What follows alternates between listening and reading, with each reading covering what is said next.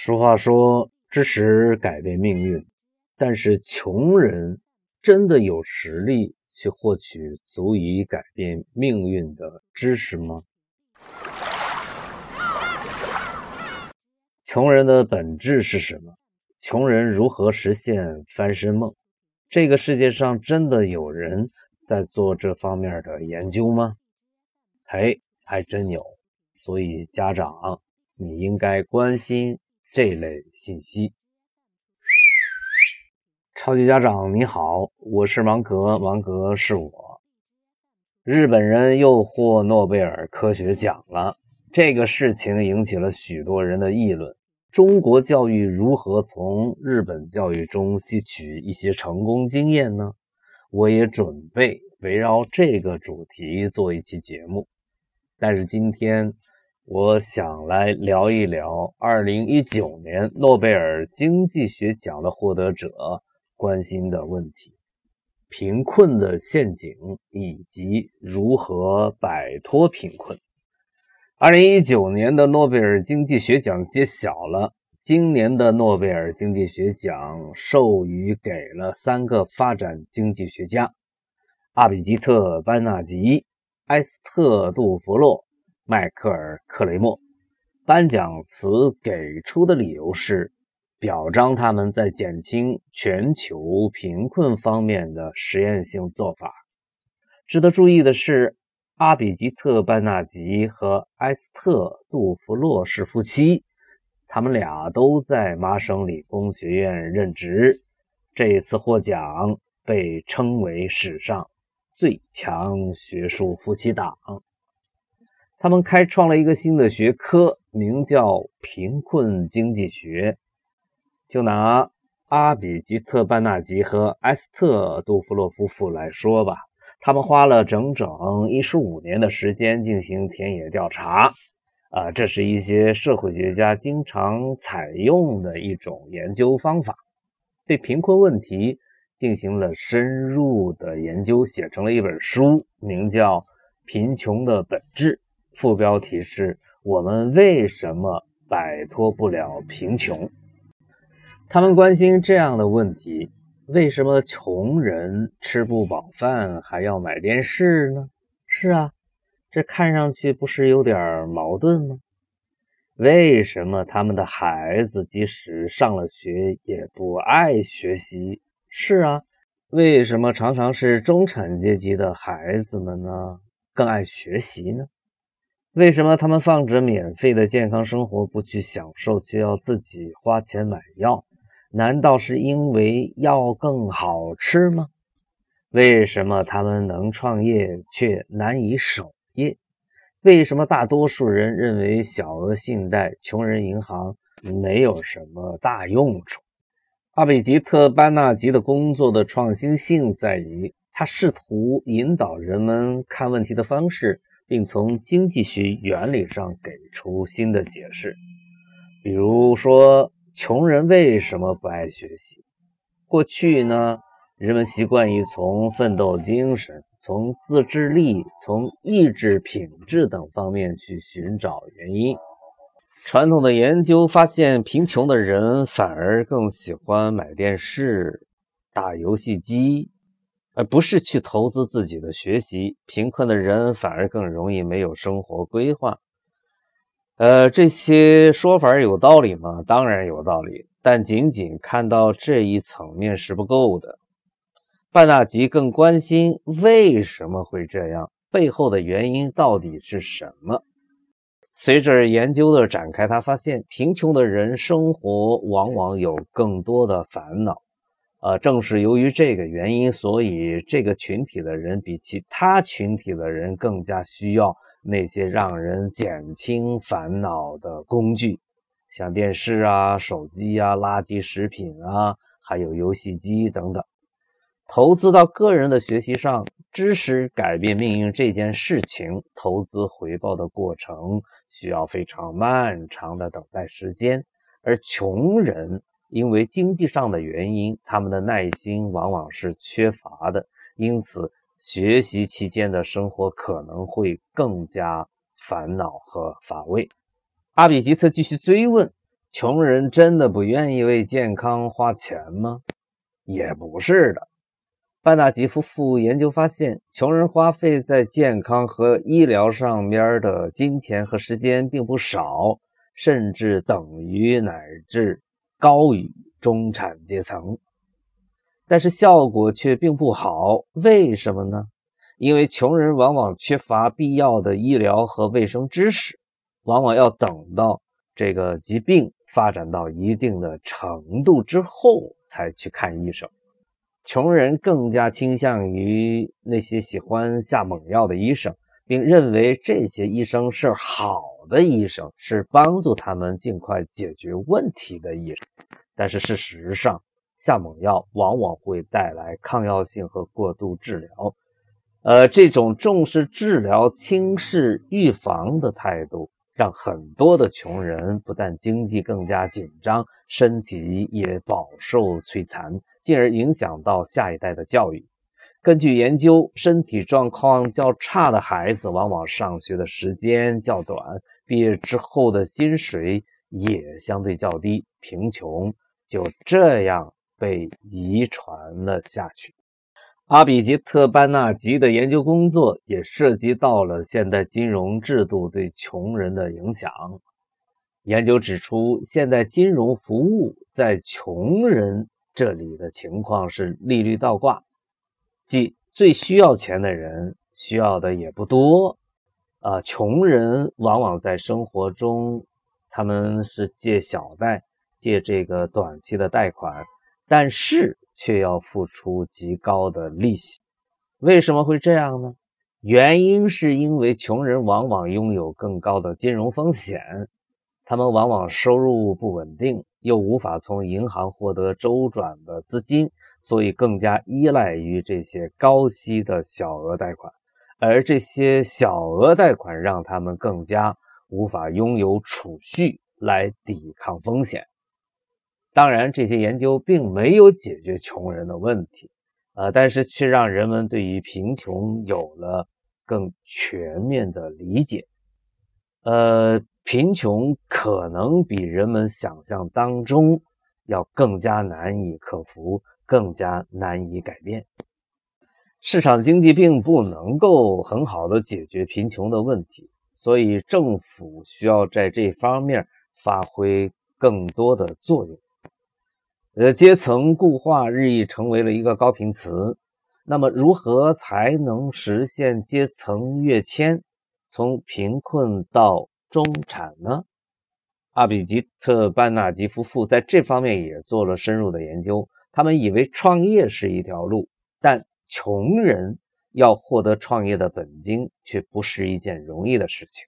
这可不像啊某某林说的那样，先定一个小目标，先赚他一个亿，那都是扯淡。所以他们最后给出的答案是当公务员。对的，当公务员是实现阶层跃迁的最好的路径，因为当公务员可以让穷人有机会对自己和孩子的未来进行长期投资，扩展家庭成员的思维带宽，进而实现家庭从贫困到中产的阶层跃迁。过去谈到读书，我们更多的讨论是怎么读。孩子不想读书怎么办？孩子成绩不好怎么解决呢？不是技术问题，就是心理问题。今天我们换一个角度，从经济的角度来讨论一下读书这个事儿。讨论之前，先假设一个大前提：孩子喜欢读书。愿意读书，智力也正常。三十年前，城里乡下的教育资源差距并不大，教育资源都非常单一。啊，生物、地理、英语老师，大多数学校都缺。那会儿呢，乡下没有教育辅导机构，城里也没有什么教育辅导机构，所以论教育的公平，那会儿倒是挺公平的。呃，都是教育资源的供给严重不足。因此呢，读书这个事儿的成本，大家伙家庭与家庭之间也都差不离。今天情况则发生了天翻地覆的变化。一是学校的师资差距巨大，呃，今年深圳中学招的老师基本都是来自北大、清华的研究生学历的人，啊，还有不少是海归的博士，呃，这样的阵容可不是三线、五线的城市中学敢去做的白日梦。二是校外辅导机构遍地开花，啊，三是来自互联网的教育资源更是有了惊人的发展。光是某一款青少年英语教学用户端上，就有超过四万名的北美小学老师在互联网上给中国孩子上课。教育资源丰富的背后，说明了什么问题呢？读书这个事情啊，比的不仅是读书本身了，而且还比的是投入资金的多少。以北京为例，这可是教学资源最为丰富的城市，无论是公共的还是民营的，都非常有实力。但家长为了让孩子享受公共的优质教育资源，就需要展开竞争，就需要投入。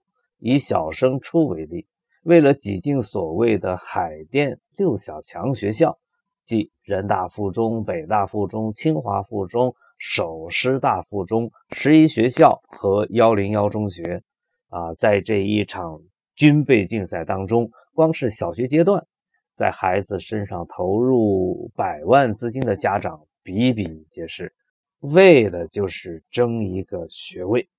为什么一定要参与这个军备竞赛呢？能不能不参加呢？不可以，没办法，因为僧多粥少啊。军备竞赛不仅在家长与家长之间展开，学校与学校之间也同样。学校与学校之间展开的军备竞赛的激烈程度，一点儿也不亚于发生在家长与家长之间的军备竞赛。每一个学校都在争夺优质生源，越是好的学校，越是有动力、有资金，越是有办法儿去。争夺优质生源。据说在海淀区不上课外辅导班的孩子恐怕还不到百分之一。这也就是说，在这个帝都的这个区，有很大一部分孩子是属于陪榜的，他们是被迫着登上了军备竞赛的战车。陪榜是啥意思呢？每一个孩子的基因优势是不同的，这是客观存在的差异。但是考试是有倾向性的，不可能面面俱到。更何况国家选拔什么样的人才，培养什么样的人才，也是有规划的、有安排的、有轻重缓急的、有国家层面的考虑的。大体上来说，擅长抽象思维的孩子占优势，而擅长形象思维的孩子得到表现的机会就相对较少。但你又不能去改变考试啊。你只能去适应考试，只能用自己的短板参与竞争、参与军备竞赛，牺牲自己的优势基因茁壮成长的机会，而去补自己的短板。比如说奥数啊，哦，对了，奥数现在都换名了，改成数学思维拓展了，这就是陪榜的意思。而陪榜的后果是轻的耽误了时间，严重的。失去了发展自己的优势基因的机会。总之，这个后果是非常严重的。但是家长重视的程度未必是足够的。陪榜还有另外一层含义，这与社会评价体系相关，而社会评价体系与文化又有着密切的关系。历史上我们重农轻商，现在呢，重商吗？好像是，也不尽然。重官吗？却是一定的，不是吗？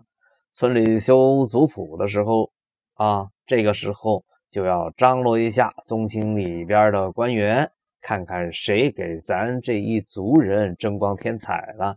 这可得写进族谱里边，好好风光风光。呃，大学教授也不错，大老板也威武，这都是要写进族谱里的。这个社会评价体系。与学习有什么关系？有啊，关系还很大。呃，还是从基因优势的角度来说事儿吧。有的基因优势被尊重的多一点儿，有的基因优势就被尊重的少一点。所以呢，人人都想去当官儿，不管适合不适合，喜欢不喜欢，爱好不爱好，反正人人都想弄个官儿来当的，越大越好。有没有办法来提高投资回报率呢？要知道啊，穷人可动用的资金是非常有限的，这是一个好问题。这个好问题导致了一个好方向。如果想从军备竞赛中解放出来，家长就得认真学习，提高指挥与管理超级家长工程的水平。除此之外，我想不出还有什么更好的办法。这就是我为什么死死抓住家长不放的原因。因为只有家长提高自身的水平，才能提高教育投资的性价比。这是一个关键，不然的话，现实情况已经给出了他的答案。即使家长花钱购买校外或者网上的教育资源，呃，绝大多数还是收不到理想的效果的，只是陪榜跟着人家玩了一回军备竞赛而已。当然，家长提高自身的投资水平，还有另外一个更重要的理由，那就是保护。孩子的学霸天性，让孩子一辈子爱好学习。如果最终得到了这样的结果的话，那么这就是天大的好事儿。因为从长远来看，这可比孩子考上985、211高校更值得高兴。我希望收听超级家长之声的家长把目光放远一点儿。把保护孩子的学霸天性，把塑造孩子的学霸本色放在第一位，把分数往后边放一放，这样才能确保这一份投资取得一个好的结果。为什么有些人思考问题时思路能够更宽广、更长久呢？我们已经对贫穷限制了人的思维有点熟悉了，可是我在这里要提醒家长注意，限制你的思维的另一个原因，这个原因可能比贫穷更凶猛。这个原因是什么呢？考试，考试对于我们来说，这是一个文化现象，也是一个文化的传统。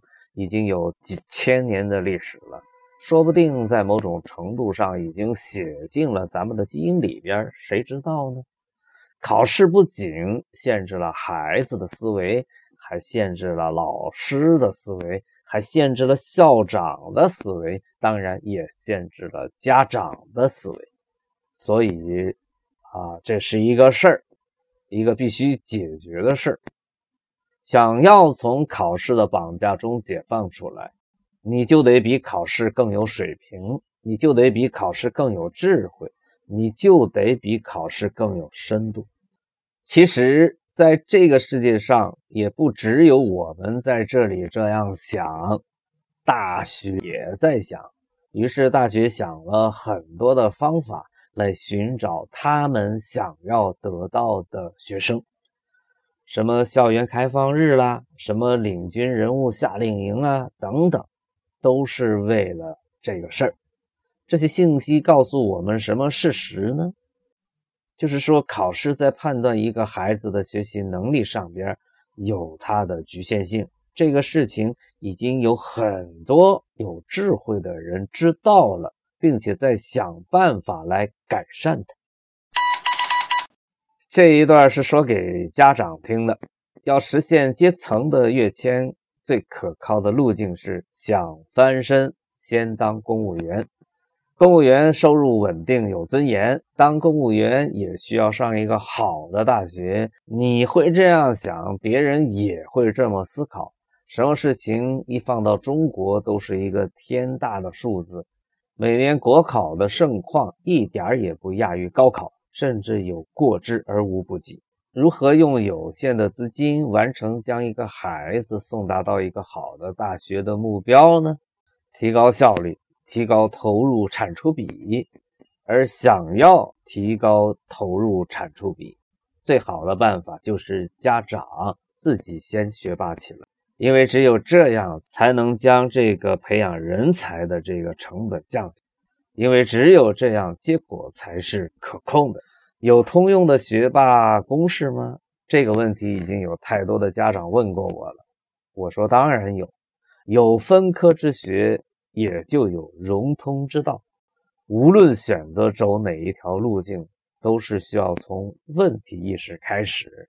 另外，搜索了、批判性思维了、调查研究了、假设了、测试了等等等等，这些个基本动作就构成了一个学霸的通用元素。